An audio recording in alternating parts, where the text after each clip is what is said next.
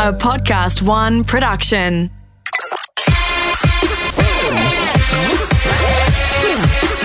Oh, that's a curly one.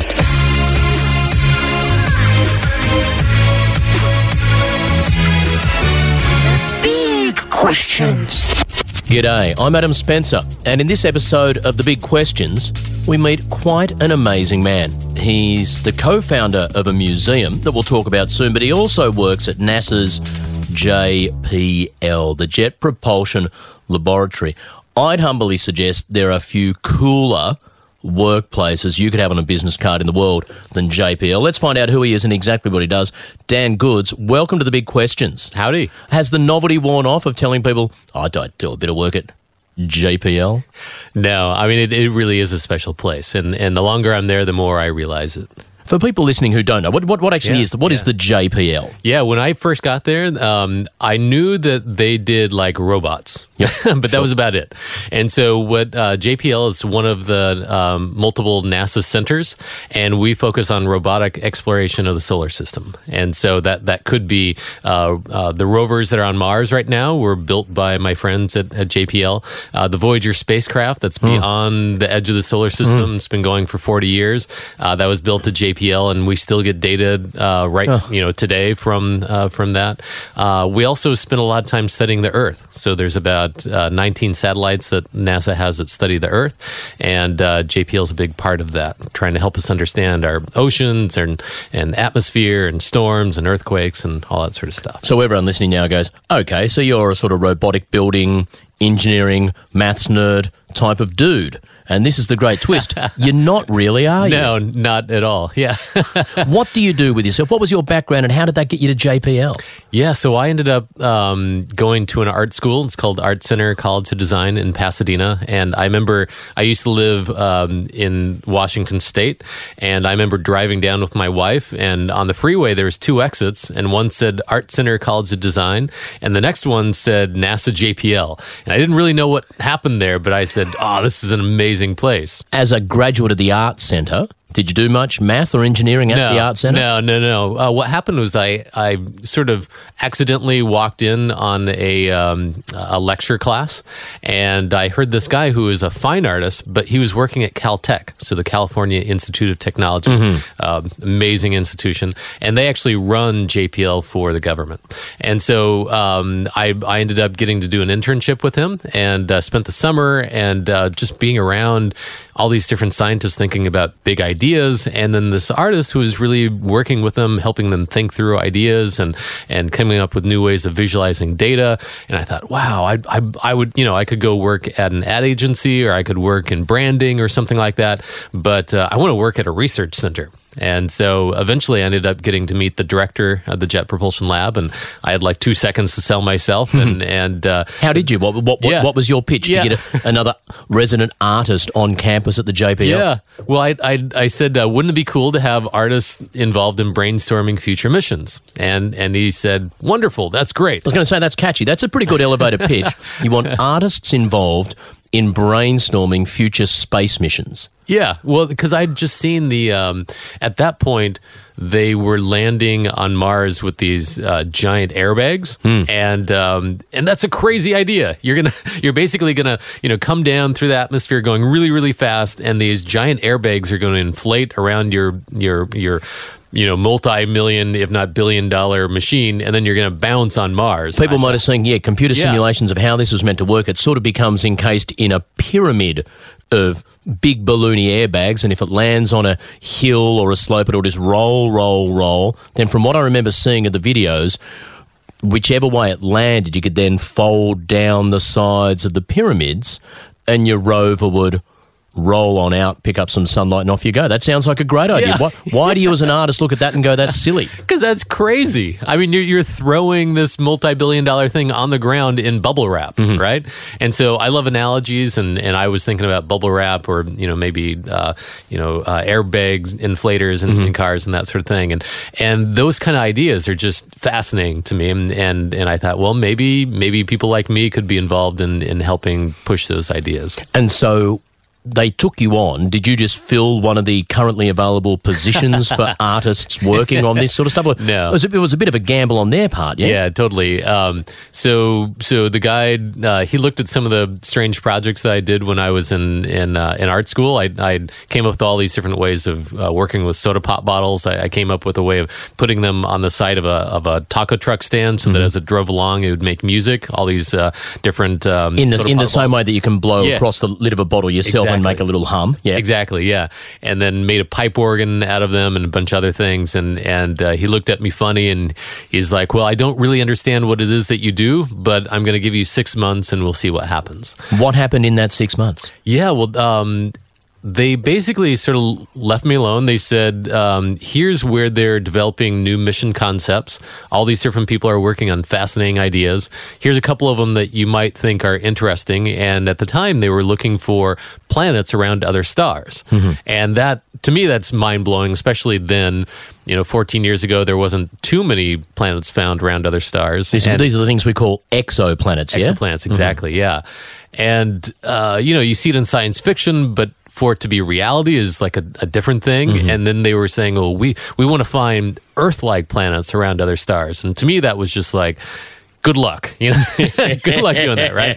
Yeah, And the boy from the old art center in Pasadena yeah. is not really backing you on this one. yeah. Um, but then they'd give me all these big numbers and I, uh, about how many planets and stars and you know things there are out Probabilities and this and that. And I'm not very good at math, and so so to me, I had to create an experience for me to understand what they were talking about. Okay. And so uh, one of the first projects I did was trying to give that sense of scale, and so I I had a grain of sand. Yep. And I, lo- um, I love this. and the grain of sand represented the Milky Way galaxy. Mm-hmm. So we live in the Milky Way galaxy. There's hundreds of billions of stars. But if that's just a single grain of sand, you need 60 rooms full of sand to show all the other galaxies that we know about. Mm. And then what I would do is I'd have a whole bunch of sand, and then I'd have under a magnifying glass a single grain of sand, which represented our galaxy. Mm-hmm. And what was cool is I had someone there drill a hole a tenth of the size of the grain of sand into the grain of sand. Let's just pause on that for a moment. To drill a hole through a grain of sand.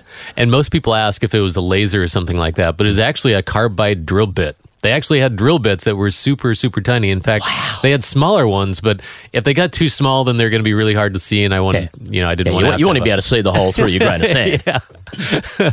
So, What did that hole represent? Yeah. One tenth. You said one tenth One-tenth, the yeah. width of the grain of sand. so that hole represents where we live, but it's also where we have found over 3,000 planets around other stars so far. And we can hardly see anything. I mean, our technology, as as great as it is, it, it's really primitive. And uh, So the whole piece becomes a visual metaphor for if with limited technology, we've found 3,000 things already within that small hole yeah, in the grain of sand, the single grain of sand.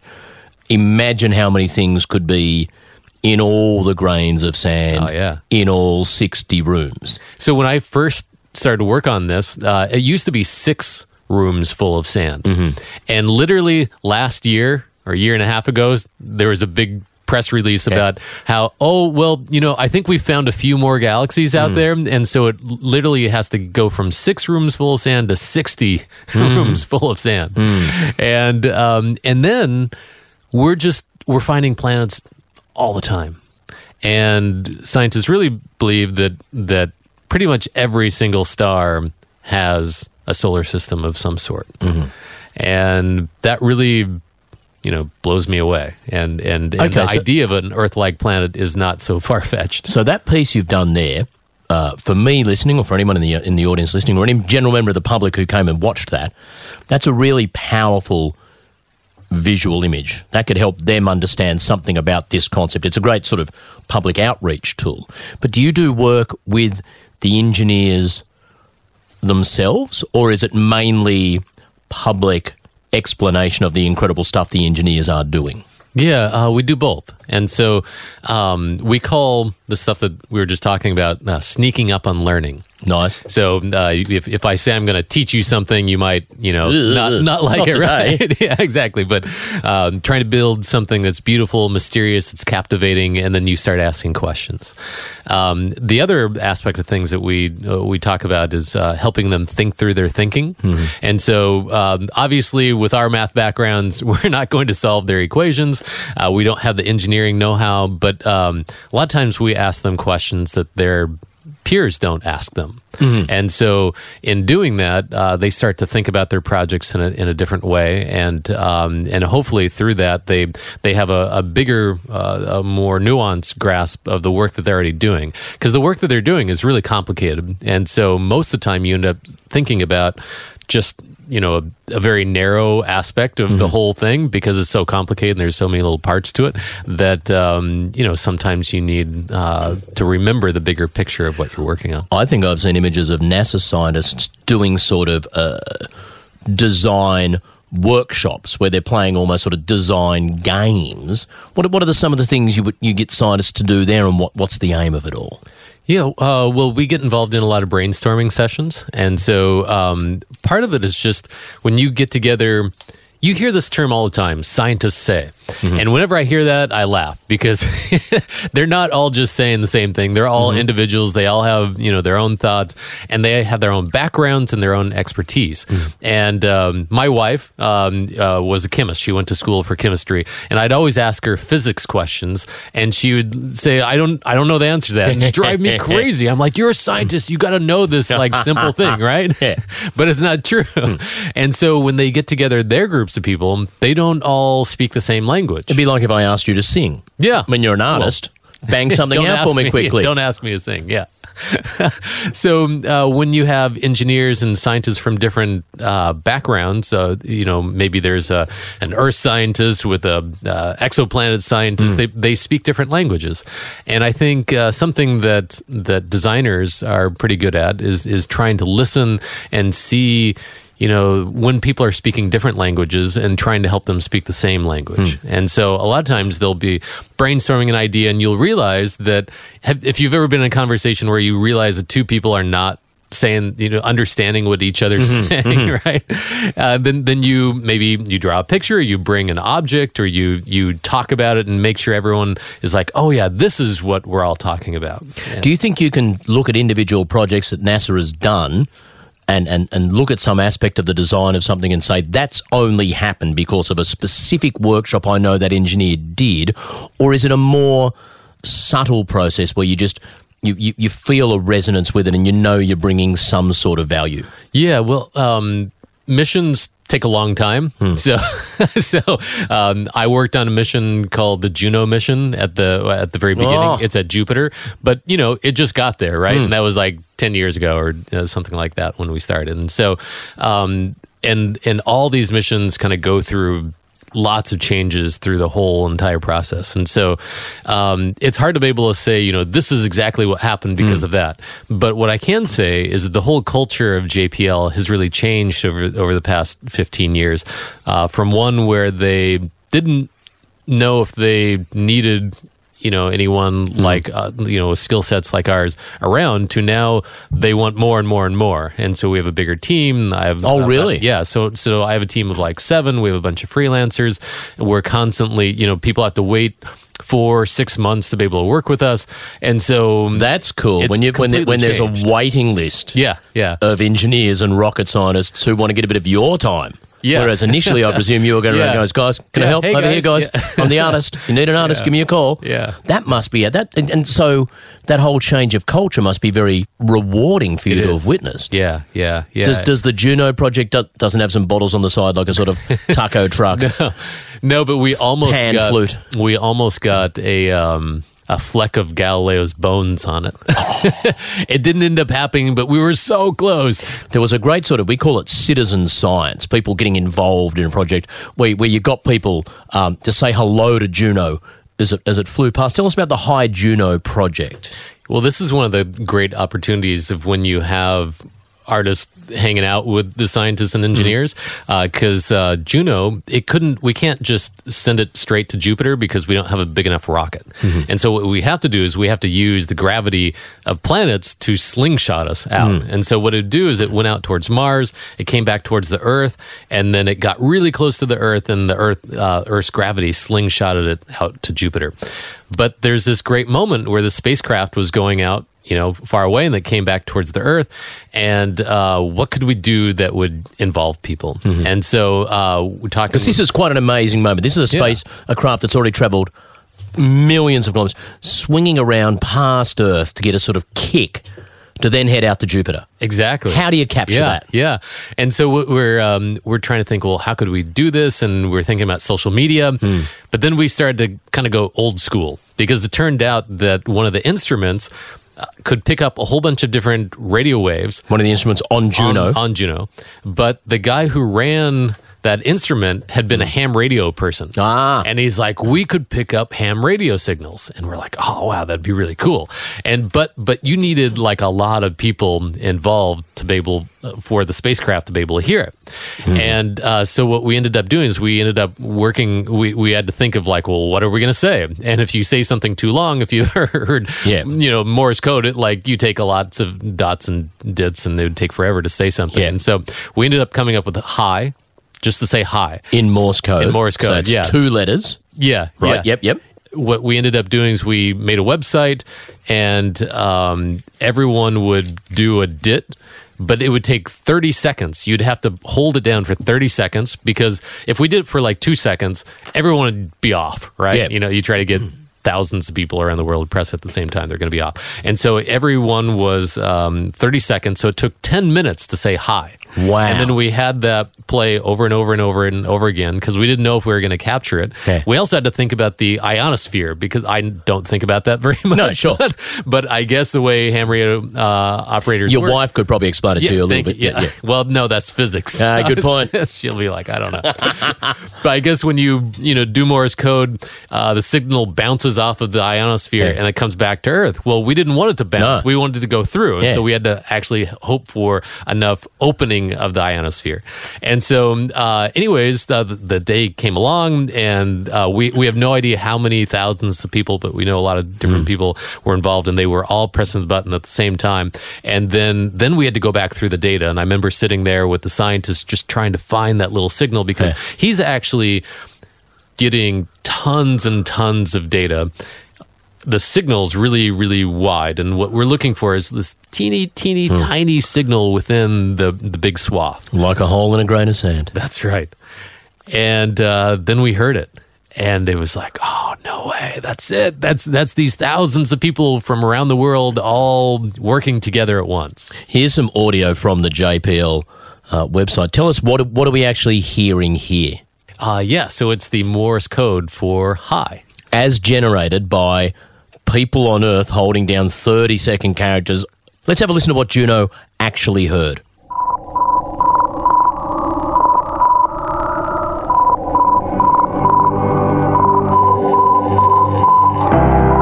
You did a great project for people will remember uh, the landing of a probe on a comet. Mm-hmm. And Rosetta. yeah, you, you you did something around Rosetta, didn't you? Can you explain that to the audience? Yeah, so Rosetta is a European mission, and uh, crazy idea. You know, like uh, many years ago, they said we're going to go to a comet and we're going to land on it. But all they knew of that, Good luck with that. all they knew was a, a pixel. They had a single pixel. So if you're an engineer, you know, and told we're going to spend, you know, billions of dollars. All of Europe's going to be watching you. You have to land on this thing. Go to it. Yeah. and you have a pixel. You're like, I have no idea what I'm supposed to do. So when you say they have a pixel, you mean Yeah. that's what that's how that's the resolution of the image we could get of the comet. Correct. Yeah, yeah. And really, they didn't know they didn't have a higher resolution until like a couple months before they got there. wow. So the, the the visual technology had to evolve at speed. Well, um, uh, so so they were able. I think they were able to use Hubble to get a little bit higher resolution, just slightly. Oh, then they got they only got close enough to Yeah. see it properly. Wow. exactly. so like it launched and it took I can't remember it was like eight or ten years to get there, and then it had to wake up and it was like oh there it is and and It'd be like bringing it'd be like bringing in a seven four seven and not knowing if there were lumps and cracks on the runway. yeah Until you got to two hundred meters up. yeah yeah Wow. yeah and what was so funny was that um, the first really decent pictures is it looked like a rubber ducky spinning in space. Was So what did you do on Earth to capture this Yeah. probe landing on a spinning rubber ducky comet in space? Yeah. So uh, JPL happens to work on a couple of uh, of the instruments that are on the Rosetta uh, mission, and so um, so we were. We, we worked with the uh, project manager to come up with some ideas, and David Delgado, whose name will probably come up a couple other times in, in this, uh, and Liz Barrios and, and I were all brainstorming about ideas, and eventually we came up with this idea of creating a comet on Earth, uh, but the idea of like really experiencing the tail. And so the tail is what makes a comet something you and I think about a comet. But really, a comet is just a big hunk of ice, like a mountain of ice that's flying through space. And it's just a hunk of ice until it gets closer to the sun. And then what happens is that as it warms up, it starts to uh, sublimate, sort of like if you have dry ice, it, it goes from a, a solid to a gas really fast. And all that happens is that that that gas sort of gets left behind, and then that becomes the comet, uh, comet tail, everything that we think about. And then when it goes around the sun and then it leaves again, the the tail's gone. And so we wanted people to get a sense of that that sense of a, of a tail. And so we ended up working with uh, an architecture firm, Studio KCA, in, in Brooklyn, New York, and and they um, worked on this amazing shell um, that had uh, a bunch of perforations in it, and then we put these uh, fogger, uh, basically is like a high powered humidifier inside of it, and um, and then all this fog would sort of come out, and when the wind blew, it would basically blow this this big tail. And at night, it looks really beautiful because it has this. Um, it, it's more like a lantern sitting outside, and so with this, uh, with what, especially in the summer, you know, everyone's hot, and they're like, "Oh, this is great!" You know, feeling standing in the comet, comet Like a really nerdy version of standing under the sprinkler on your front lawn yeah, on, a, on a yeah. warm day. And so what, I'm, t- I'm talking with Dan Goods, who works at JPL as a sort of. And, and what, do you, what, what, what what's the official job title now? What have you evolved into? It's called visual strategist. a visual strategist at NASA's JPL. Are some engineers more open to interacting with your work than others? Are there some really hardcore, dude, I'm here to answer equations, take your crayons and go over there, and others who are completely keen to be immersed in it? Yeah, well, there's different, um, just as there's different kinds of, you know, artists and different kinds of radio personalities and different kinds of everyone, there's different kinds of engineers. And um, most of what happens when you're working on these super complicated things is trying to figure out all the reasons why something won't work. Uh, because you got to solve all those problems, and so most people's mindsets are like, "Where's where's the problem? Where's the problem? I got to solve that. Where's the problem?" And um, you need those kinds of people. You want the craggy person who says, "I don't," you know, it's not going to work, um, because hopefully they're going to save your bacon later on. Uh, then there's the other side of the engineers that that are like at the beginning stages where they're like crazy ideas and they you know come up with things like airbags and and um, uh, sky cranes and all these sort of weird That things. they ask beautifully stupid questions. Yeah, yeah, yeah, yeah. And so those are the people that I tend to usually uh, gravitate more to, as well as uh, them uh, gravitating uh, to us as well. But you never know. I mean, it's you know, uh, like I said, everyone's different, and um, and we we we have our fair share of people that that uh, maybe uh, don't come to us as much, but um, many of them just enjoy talking. It, it, it the the stereotype I have in my mind is mostly late forty year old Anglo guys with pocket protectors and very straight. Is it particularly ethnically diverse? Is it gender diverse more than it was fifteen years ago in, in the in the JPL? Totally, yeah. So uh, just a sense of scale. JPL is about six thousand people.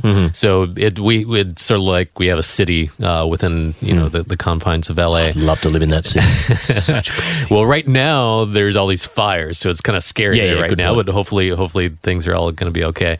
Um, but yeah, so it, it's um, it's much more diverse now than it used to be. Um, uh, definitely ethnically, there's you know everyone everyone's there. Uh, lots of uh, women in very high positions, and there was really a, a big push over the past 10 years to hire young people and, and diverse people and and so I never I never feel like um, you know you're just sitting with old white uh, old white men. It must be a really exciting, rewarding gig for an artist who had that chance to take either of those turnoffs from the freeway to, to have finally realised you've taken that second one and, and really made it count. Yeah, yeah. And, and and one of my favorite moments is when I I showed that grain of sand project to uh, a Hubble scientist. Hmm.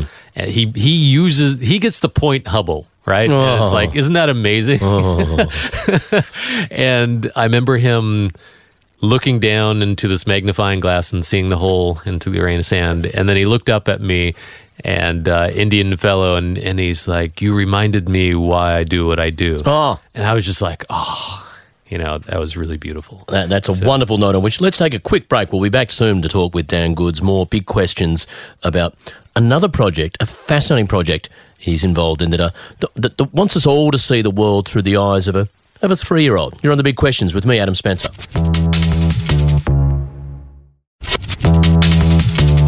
I'm asking the big questions of Dan Goods, who works at NASA as a visual strategist. And uh, on this episode so far, we've already covered the work at uh, NASA's JPL, but you're also a museum co founder. Tell us a little bit about your museum project, Dan. So I gave a talk one day, and um, sometime later, uh, a person that I sort of knew wrote me up, and, and he was like, "Dan, there needs to be a museum of awe, and you need to run it." And I was like, "What?" You know, you know, you don't always get emails like that. Sure. So I just kind of went on with my work, but he was really adamant about it, and and he kept bugging me, and then eventually the light turned on and I was like, oh, wow, Museum of Awe. Wouldn't it be awesome to be the director of the Museum of Awe? That sounds amazing. What is that? And so uh, my creative soulmate is a guy named David Delgado. And, and uh, I called him up and I said, what do you think about this thing? And, and uh, so we started, to, we had dinner and we were thinking about it and really thinking about how you know, the Museum of Awe, it's not so much a location as much as a state of mind because we live in the Museum of Awe.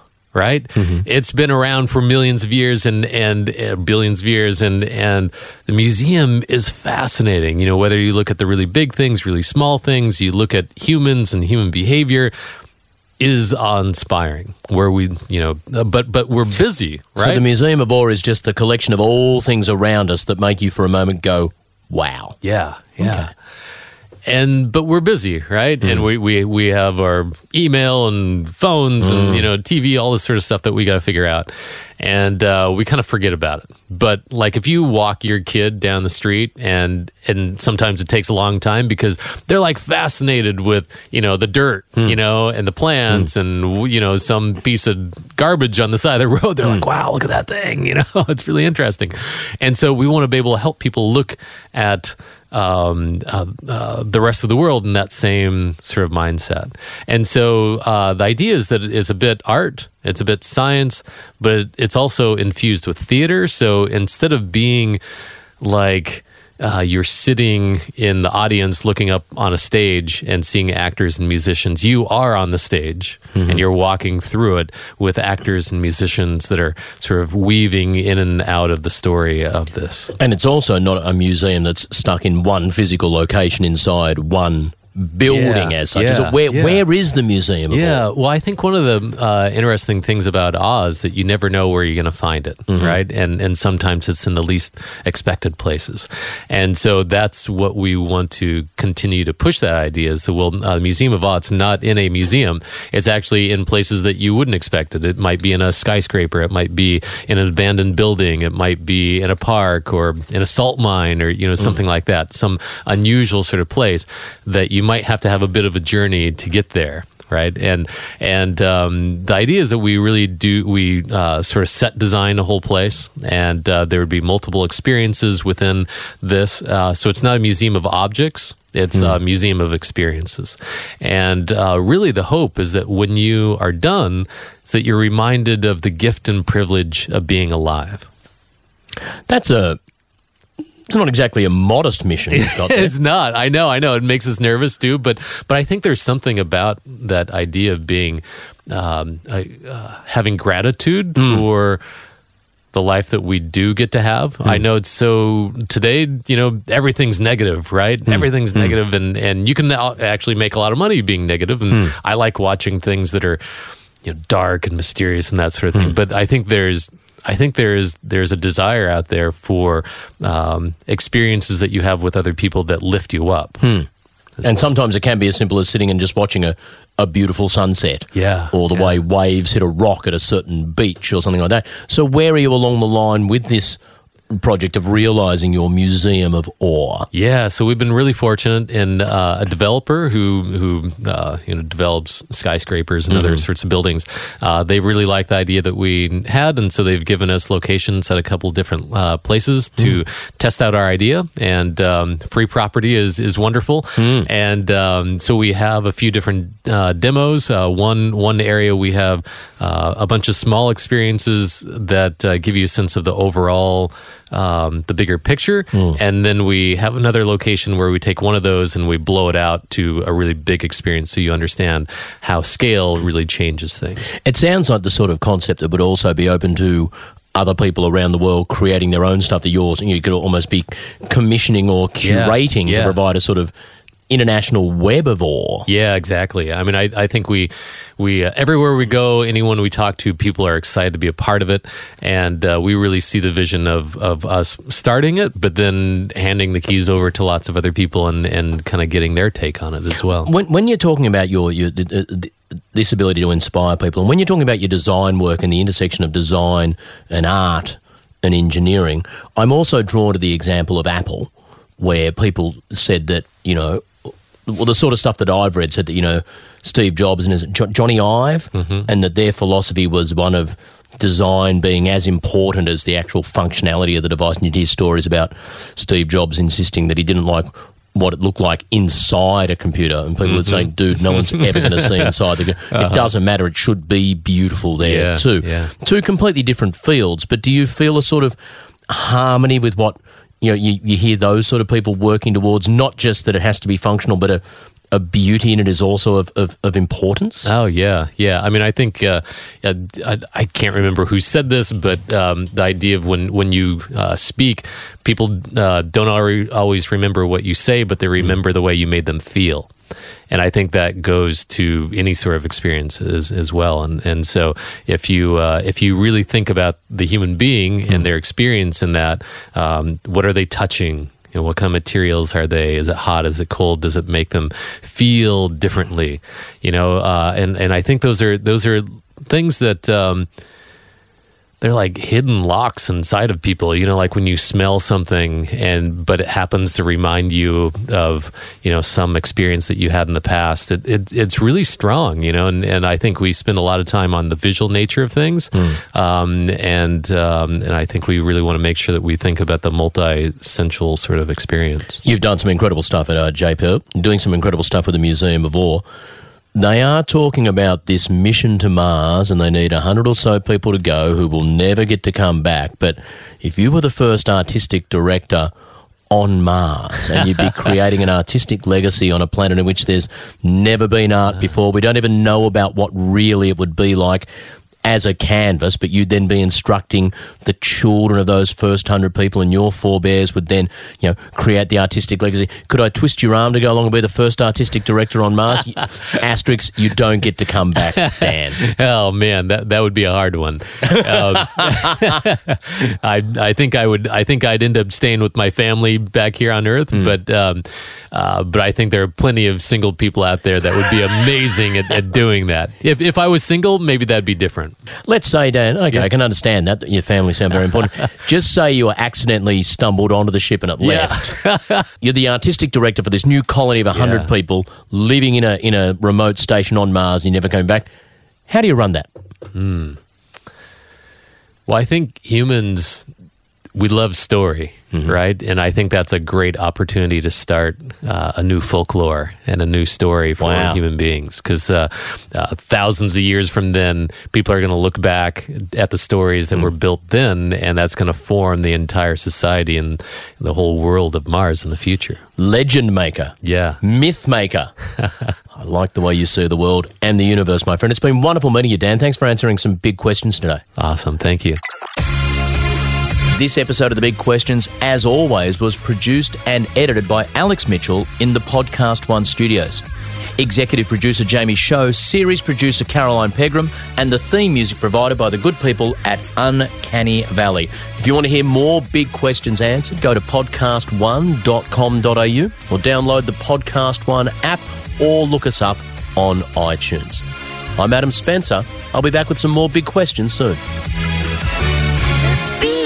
Questions.